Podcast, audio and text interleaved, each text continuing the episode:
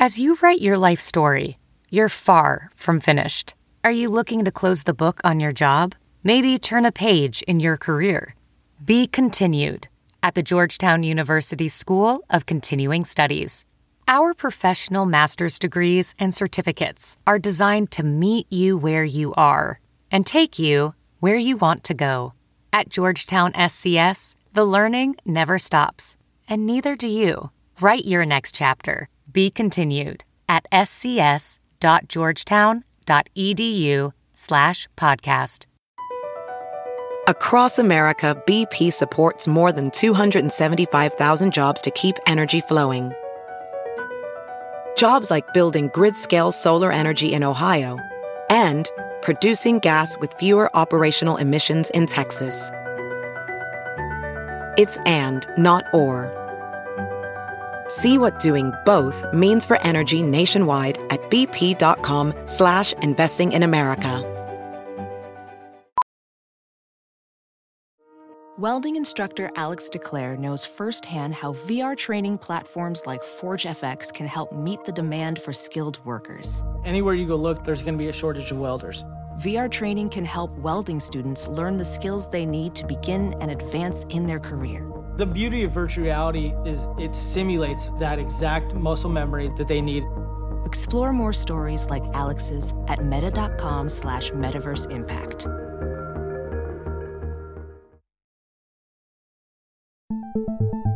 You're listening to the Wild 7 Podcast Network. Listen different. So, like, even though we're in the middle of this global pandemic where nobody knows where their next paycheck is coming from, and families are being torn apart, and there's been, like, people dying, I've never been more aware of how amazing I am. I know exactly what you mean. Ever since COVID, I've just been winning, winning, winning. Hashtag. I'm teaching a Zoom class on how to appear more blessed and grateful when taking a selfie. Oh, I'm teaching a Zoom class too. It's called Measuring the Emotional Content of the Wind. I've started playing the triangle. You know, the instrument. My friends say I should make an album. I've been learning Spanish. Donde está la biblioteca? Buena pronunciación. Gracias. I've been shaming my peers into being more culturally sensitive. What about you, Susan? Yes, Susan, you've been awful quiet. Uh, I, uh, um.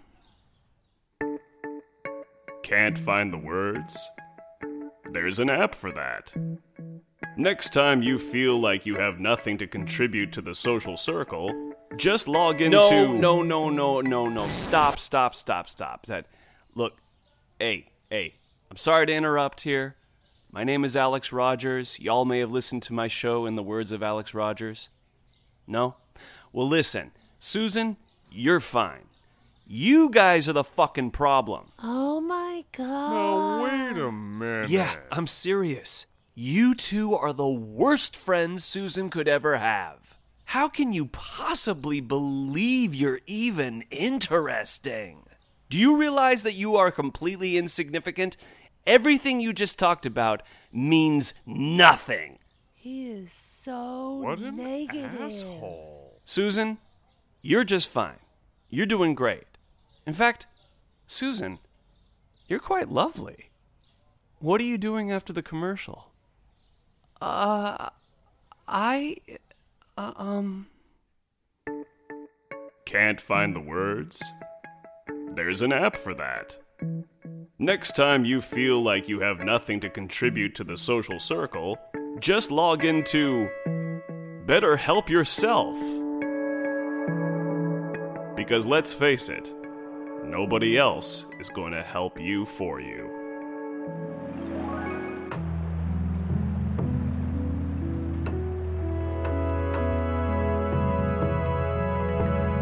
In the words of Alex Rogers.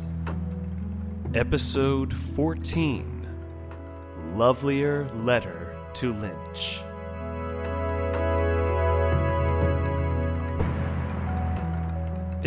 Oh, i i is that me? It, my turn to go on? Sh- should I say something? I, I don't know what to do in this moment. It's just so much pressure. I've, I've never been on the television. Uh, oh, oh, this is more like radio? Oh, oh, this is a. Oh, this is a podcast. Oh, I did. you kids and your advancements. What's happening, everybody? Welcome back. This is Alex Rogers recording and reporting from a timeless zone in which your listening is the now. Is it future or is it past? And just like last episode, we begin this one with yet another Twin Peaks quote. Yes, my friends. Well, and just like last week, I'm at a loss for words uh, pertaining to my own mess of a life. There'll be plenty of things to wax philosophical and scream hysterical uh, in future podcasts to come. In the meantime, let's continue down this Lynchian road uh, because you know what I thought was maybe a, kind of just like a pointless road down something that maybe only I was interested in. Uh, some of you gave me some very uh, nice feedback on the last one. Uh, I piqued some of your interest to watch some Lynch for the first time, and some of you all said, "Man, I, I am reminded by that one scene in Lost Highway. I, I need to go back and watch that." And so I'm glad I could stir up some of the dreams and nightmares. And tonight we're going to keep that pot stirring, just give it a nice little swirl of that. And uh, we don't necessarily mean pot itself. I will not be smoking during this program, uh, but that is not to say that perhaps prior to this program, Madame Marijuanas and I did a little dance. And that dance was the co-mutual twerk. I'm not quite sure what that looks like, but I imagine a very supportive butt to butt movement. And Lord bless that image, I say. Well, here we are again, my friends, and I want to talk a little bit more about uh, the David Lynch experiences that I have had, and hope to once again uh, peak those dreams and nightmares. And that's peak as in P I Q U E, not P E A key or P A key. Qui Qui est qui Qui est Quel est le problème? Ce n'est pas un problème pour moi. Qui est un mot. Mais je parle anglais, pas de français. Très bien? Très bien.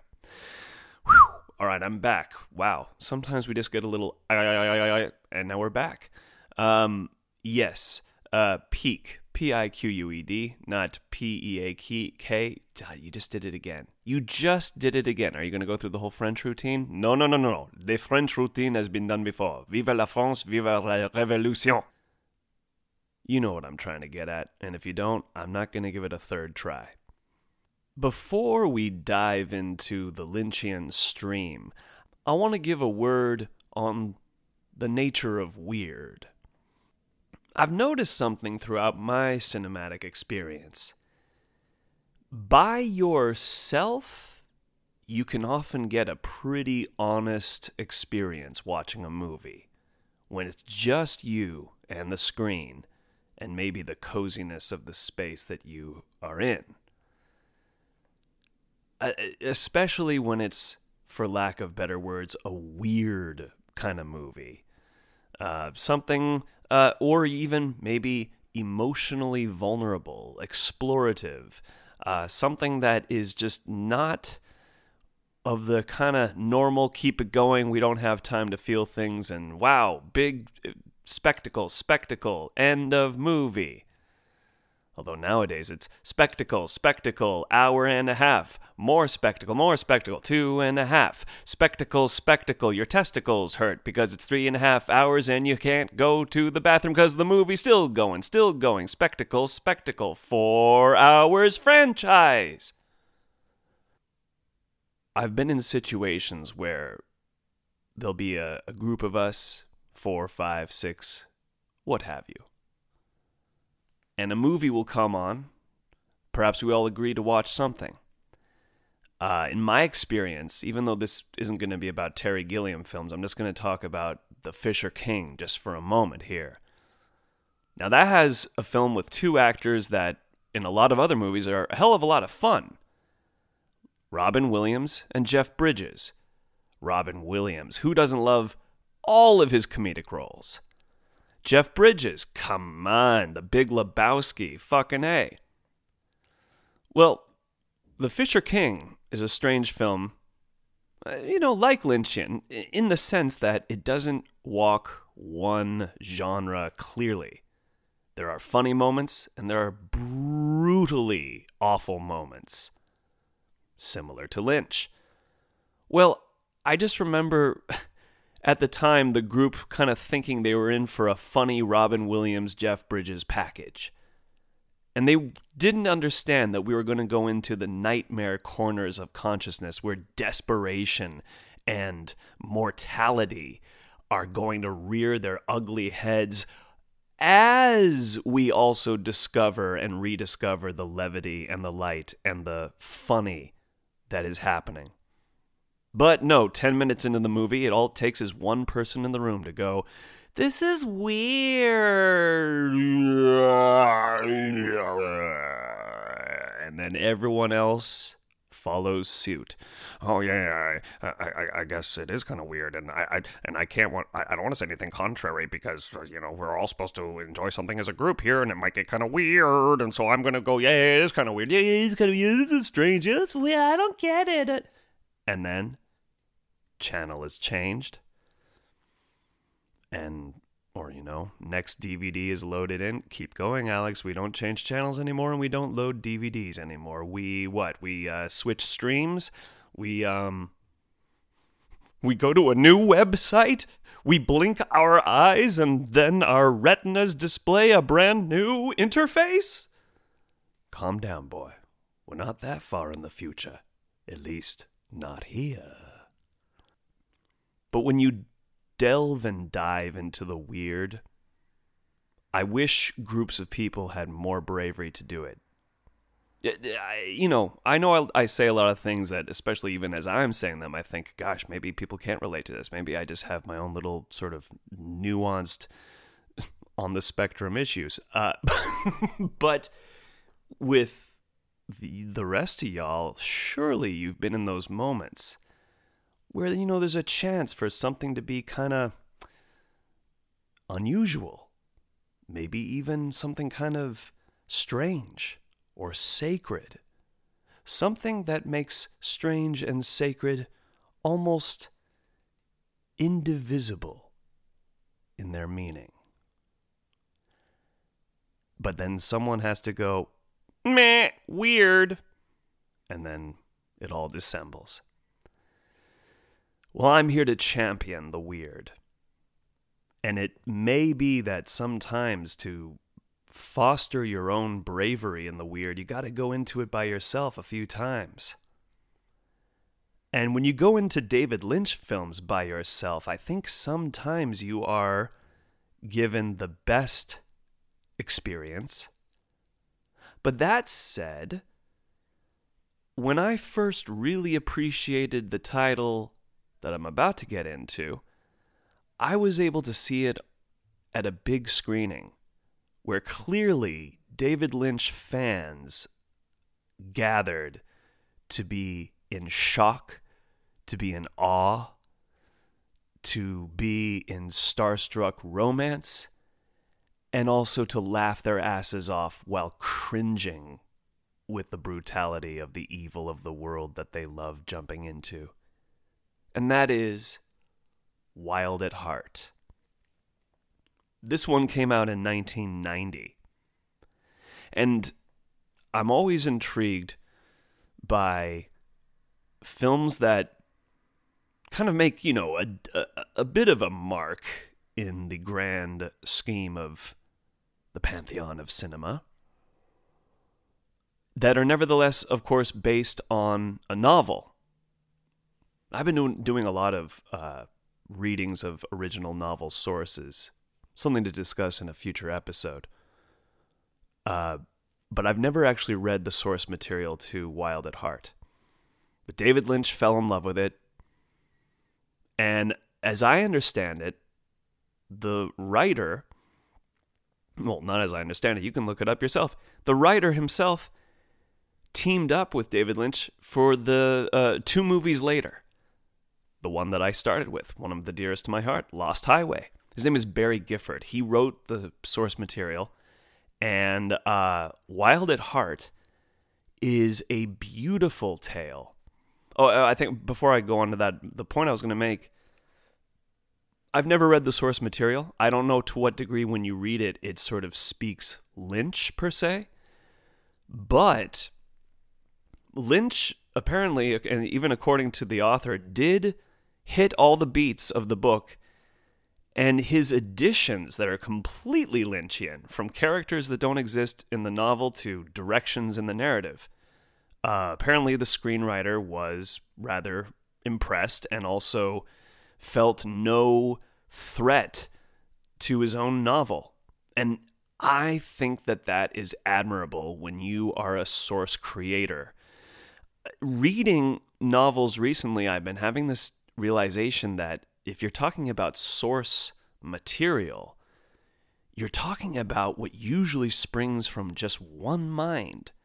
One head came up with a universe. Now, one head isn't enough to make a movie happen. That's where you get a bunch of heads. But the source, the kernel, the seed, it all came from one head.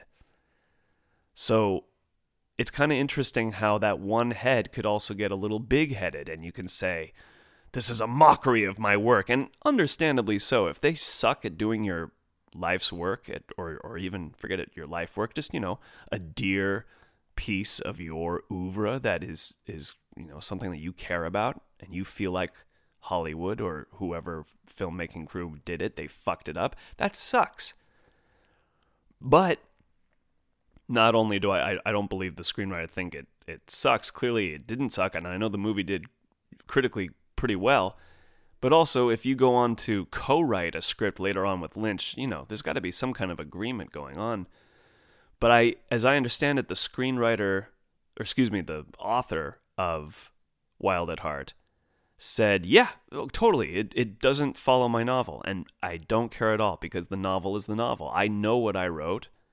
I'm proud of what I wrote. That has integrity. It is the story. And there you go. What if you make a movie? All right.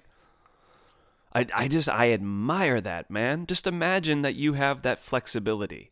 You have enough love for the literary child you made, the paint, the painted child you made, the the uh, act. You know what else is a what else is a source material? I don't know. Let's let's say just you know your dream, and then when other people get their hands on the dream, even if they configure it a different way, hey man, it's still your dream. You're the one who made it. And it's the first dream that we recognize. That's what source material is, baby. So anyway, after that that little ramble right there. Wild at Heart, man, you know, again, I don't want to go into like plot points and tell you sort of overall story structures of these films because also I feel I, I can't speak for David Lynch, but I feel like if I met him, he he he wouldn't want me to do that. Actually, if I feel like I met him, I wouldn't know what he'd say to me. There you go, Alex. Keep on talking. What you have is a podcast. And what you can do is use your words to contact people of all walks of life. Okay, kiddo, now don't fuck it up.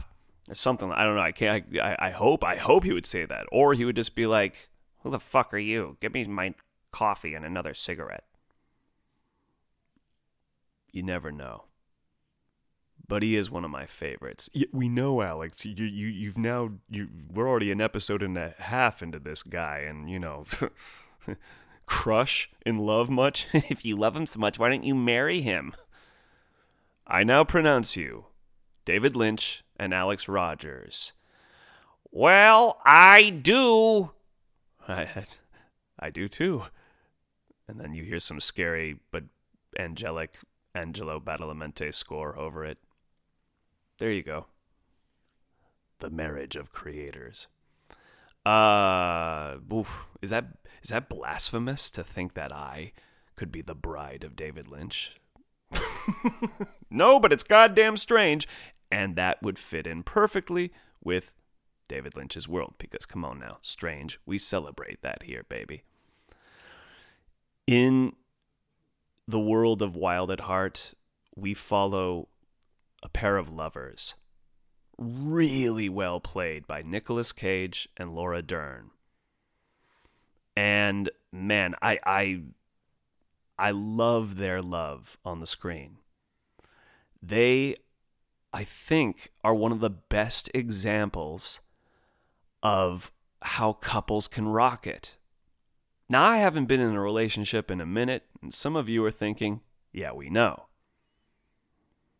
But I have had blessed periods in my life where I did have a partner in crime, where I had an adventurer hip to hip with me, a lady who spoke my heart and I hers, and we took on the world together. And this is a trope that we've seen in movies that I feel like have an even bigger impact on the public, like Natural Born Killers, True Romance. And I'm not saying, you know, that anyone took anything from anyone. I think, you know, the Bonnie and Clyde or the kind of just, you know, the two of us versus the world mentality, that goes back to even like Romeo and Juliet and probably before. But what's so fun about Wild at Heart and what I like about it is it is technically a romantic film.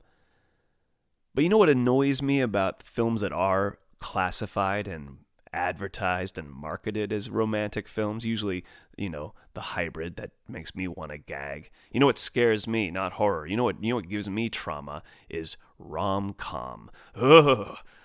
Yeah, that that's trigger warnings for me. You know, I have to see my therapist after I see rom-coms.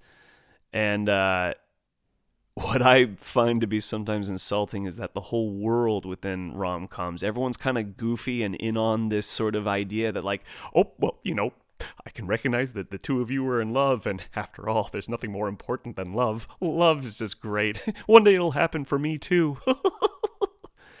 you know, it just, it just, or you know, just there's kind of a harmlessness, even like the asshole boss that someone has to deal with in a rom com is just kind of like, oh, I'll get you you know, or I don't know, maybe I haven't seen enough. If there's one that I'm missing where like they're in a rough fucking world, well, I dare say, fine, but put it in comparison to Wild at Heart. The world of Wild at Heart does not want them to be in love with each other. The world of Wild at Heart is hostile, and it starts with Laura Dern's character's mother, who I believe in real life is Laura Dern's actual mother. Diane Ladd with two D's, and I do hope I got the name right there. Oh my God, she's amazing. She's this southern belle who's also a wicked witch. Oh, yeah, baby. And by the way, they reference, the characters talk about elements of The Wizard of Oz, like the Yellow Brick Road, going to see the wizard, uh, talk even referring to a dog as Toto at one point that a character mentions. It seems like the characters in Wild at Heart, even though it takes place presumably in a, in a United States similar to our own because it has cities we recognize with names that are similar, but there's so much reference to uh, Wizard of Oz, and without spoiling too much, but suggesting there might even be a little bit of evidence and actual environmental things going on that are Wizard of Oz, yeah, there does seem to be this feeling that this is a part of an America, which, as we know, that is Wizard of Oz. Wizard of Oz is a, a warped Kansas. Well, this is a warped road travel America that is off the Yellow Brick Road. And yet, the love between Nicolas Cage and Laura Dern is just mwah, chef's kiss fantastic. It's funny, it's beautiful, it's hot, it is so sexually healthy. They talk to each other, they compliment each other. There's so much like thank you and I hear you and oh, I'm sorry, baby. That must have been terrible. Like when they listen to each other's stories. There, I, I can't remember the exact quote, but there's a moment where they're holding each other either before or after sex. Doesn't matter because there's so much going on in that between them that yeehaw, God bless them. They're holding each other close in the sheets. And Laura Dern says something like, something very poetic about what Nicolas Cage's character does for her. Just like, like you're per, you know, that you do this, you, you, you light my fire this way, you fill me with joy this way. And Nicolas Cage says, You're perfect for me too. And just what better, what more positive in this world than people who are in love with each other and they're like giving praise to one another at the same moment. I love that you are this, this, and this. Yeah, oh, thank you. You know, I love that you're this, this, and this. Oh, no way. Beautiful. Now, it's also real disgusting at parts, too. You got to be ready for lots of vomit lots of blood, lots of incredible ultraviolence, and uh, and also just kind of like a gross feeling that everything in this movie is coming up out of the toilets and sewers and ditches of dusty, moldy, shitty America. And I say bravo to the whole thing. Um, I didn't understand it at first. I mean, hey, listen, you ain't gonna understand any of them if we're gonna take understand quote unquote for for that. But I've come to really appreciate that. You know what? You should find the the names of the lovers in the movie are Sailor and Lula. And I'd say find your sailor out there and find your Lula out there because that love is just fantastic. Now, moving on to another chapter of Lynch's creative output, and it happened at the same time as the release of this movie, 1990. That's a very important year in the body of work. And it's funny, when you say the word body of work, when it comes to Lynch, you can't help but see like a lot of blood and flies buzzing around it and strange atmospheric sounds, but also the sort of pinkish glow and some feeling of like there's hope around the corner. It just so in this great body, we have a dead body, the body of a girl, a girl named Laura Palmer. she was the homecoming queen. Everybody loved her, and I mean everybody. They fell in love with her. The boys at school loved her. Men who should know better, grown men, they loved her too. The girls loved her. The town loved her. And she's dead, wrapped in plastic. That is pretty much the line right there that kicks off the series of what I was describing there of the girl who died, Laura Palmer. And she died in a town, which is the name of the show, by the way Twin Peaks. Now, what's crazy about Twin Peaks, and I'm going to try to, boy, I'm going to try to make this as sort of fast train tour as possible because, again, everything I'm talking about, you can do the old Wikipedia, the IMDb, you can do the Ask Your Neighbor, even. You can talk to someone and say, hey, you remember that show Twin Peaks? Why, I do. Every night I'd watch that program. weirdest shit I ever saw in my life. And yet, it connected with me and those who watched it too. And that's kind of the general consensus because David Lynch now goes to television. He's already done quite a good handful of noteworthy movies, and now he goes to television, writing with Mark Frost, who's known for cop dramas. Now, what you get here is a guy who knows how to structure police procedural drama, investigative shit, uh, time of murder, time of coroner's report, these kinds of details that you need to have in a murder mystery in a town that needs to be investigated. And you have David Lynch, who is creating the characters with this guy, presumably. I don't really know who made who, but we'll just assume that the the overall weirdness and the sheer dream audacity that is all over Twin Peaks it's got to be David Lynch. And it's kind of amazing that this show existed in the first place. And in short, the feel of the show was spoofing what was very popular at the time, which were nighttime soap operas, things like Dallas and Dynasty and Knots Landing and I there's more titles I can't remember and I don't think and all I remember as a kid because you know when you're a kid at least in the 90s I'm sure nowadays too but you know TV they have all these old shows in syndication so I would catch some of these shows and be like what's all these boring done up lacquered people talking about nothing? Well it's these soap operas which were very popular and hell, I'd probably get into them today. Hell, I hear Dallas is pretty uh, interesting, uh, the old one.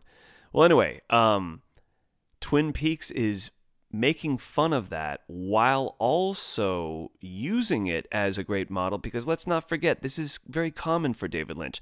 Larger than life. People aren't doing a lot of I mean there is, there is some subtlety. There's also a lot of over the top crazy emotional uh, because also that's what Dream World often does. It's not often there in just little, you know, hi, mumble, mumble, smoke, drink coffee, mumble, mumble. That does happen. But what's great about Twin Peaks is that we're given a town that has, uh, and I'm quoting from others who I've heard talk about this, but one person said it has too many characters that a show has any business having, and yet they all have their individual blend. They all are so perfectly distinct, and you kind of get into all of them. And one of the lead characters is our man Kyle MacLachlan, who's already been in several of uh, Lynch's productions, not the least of which Blue Velvet, which we covered in the last episode. He is Special Agent Dale Cooper, who's on the scene, and he is so, I think, truly one of the best TV protagonists we've ever had. And he is almost unbelievable because he is just like what I love about the FBI in the world of Twin Peaks is that they are chivalrous knights who you know he even understands I'm, I'm sorry this i know i'm an imposition and i know that there's a town where you have local customs. At the same time i am the fbi so i supersede your customs. But i don't want to presume that i'm uh, trampling over anyone's uh, traditions or sensibilities. You know like he's just a good dude, an upstanding guy. And man, there's just not enough time to get into the whole thing, except here's the deal they never meant to solve who killed Laura Palmer. And everyone is so weird in their own wonderful way in town that, quite frankly, it could have been any of them, all of them, none of them.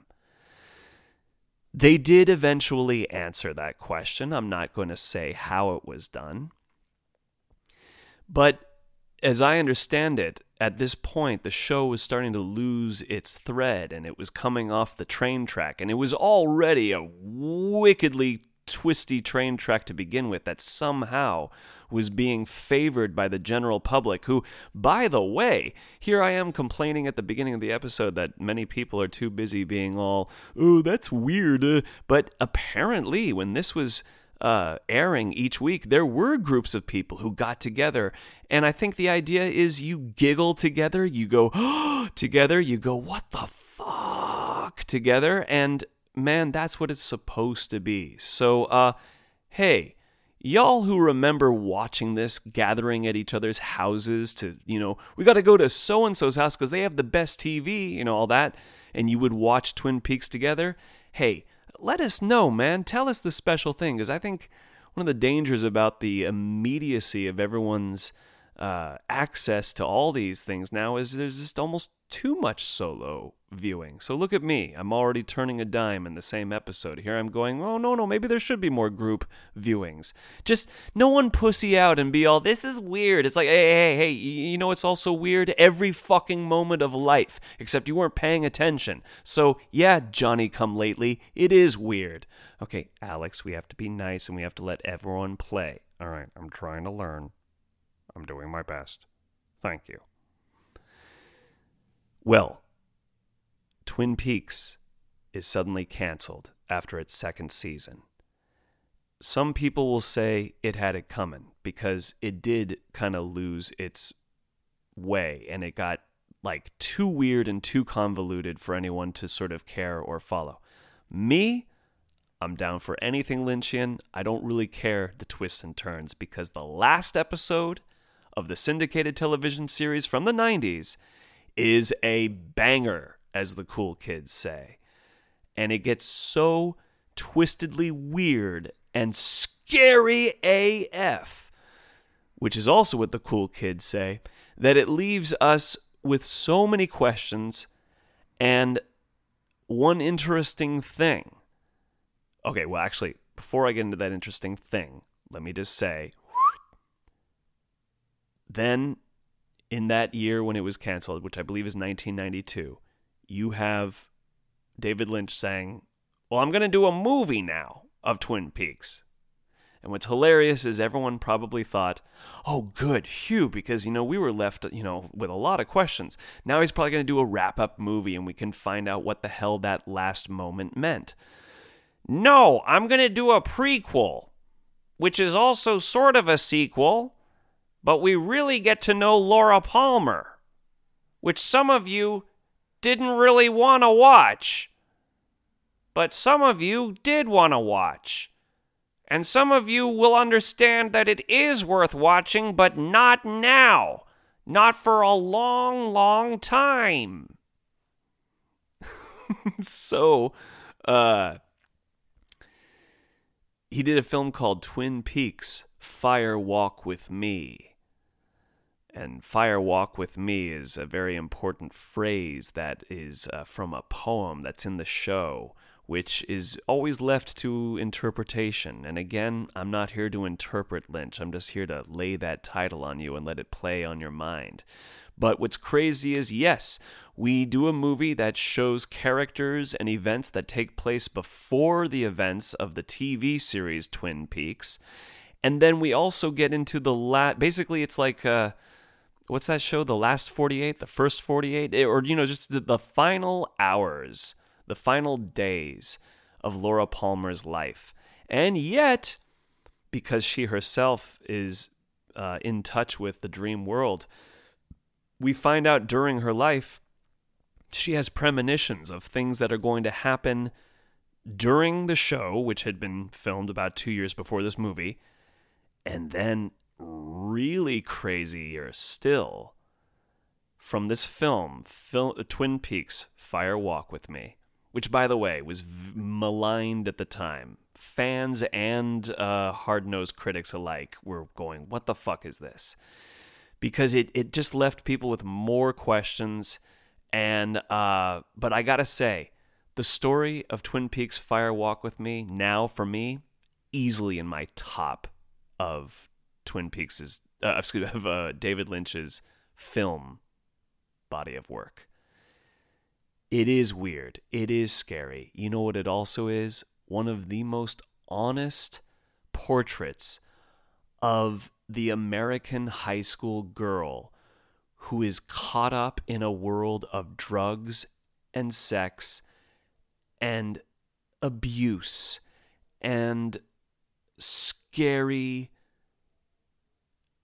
a breaking of trust and horrible environments that create damaged people. None of this shit is made up, folks. This is the story of so many people in every city, in every part of not just America, but the fucking world, man. So that is truly what Twin Peaks Fire Walk with Me is all about. Now, the little thing I was going to get to before, which I put a bookmark on. At the end of Twin Peaks, the series, I'm going to say a quote. I'm not going to say who says it to whom, but it is there, and it is scarily accurate.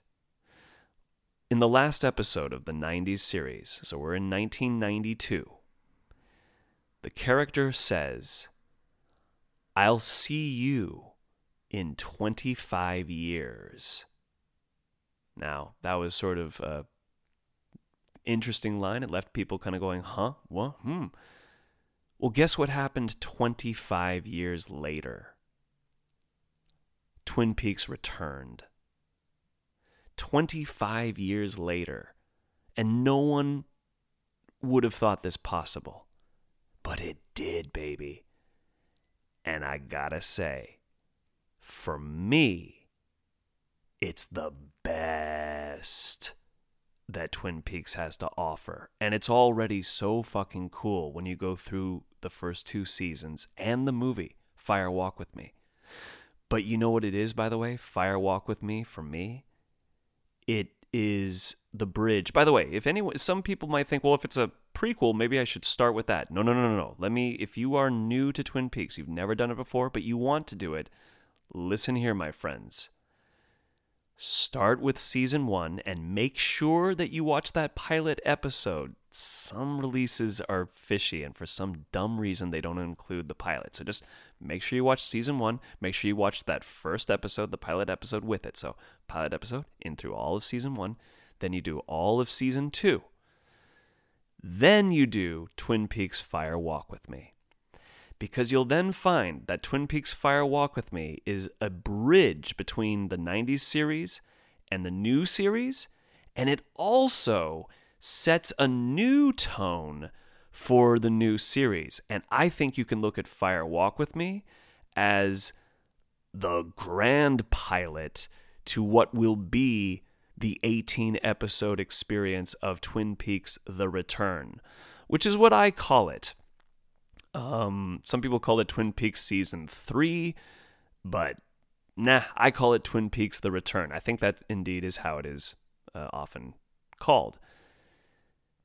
And oh my goodness, it's just. And by the way, we're we're so you have to evolve with the show. A lot of fans did not like Twin Peaks: The Return because they wanted the '90s formula done again. Well, David Lynch ain't no fool. He might be weird as fuck, but he ain't no fool. and he is working with a brand new consciousness. So, if we're going to talk about Twin Peaks today and if we're going to revisit characters, some of them ain't going to be the same. Some of them don't even know each other anymore.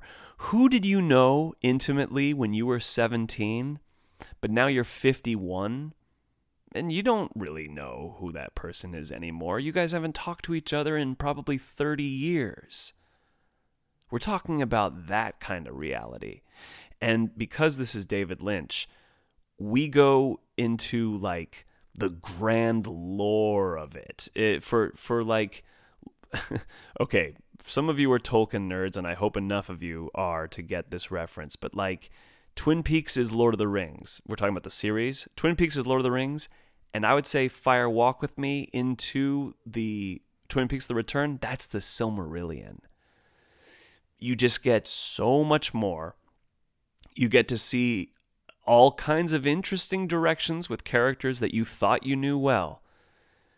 And it's a great example, by the way, of when TV says, Hey, David Lynch, you did some amazing shit in the 90s, which to this day we're amazed you even got away with, but you were nevertheless dealing with a lot of limits at the time. We're going to give you 18 straight hours to do whatever you want. Okay. And then you're in for terrifying beauty. Man, I could go on and on and on, but I do believe we have reached the pinnacle, the zenith, the apex of this conversation. Thank you for following me thus far. That's what I got to say about uh, Mr. David Lynch for now. I'm sure I'm going to talk about him again. Uh, as of now, Twin Peaks The Return is the last thing he did. Uh, but you know, there was a time before that where we thought we had seen the last of him. And who knows what else he's got. And man, what he's given us already are gifts upon gifts. And if he can get that strange and beautiful, I think we can too. Thank you for your time. Thank you for your rhyme.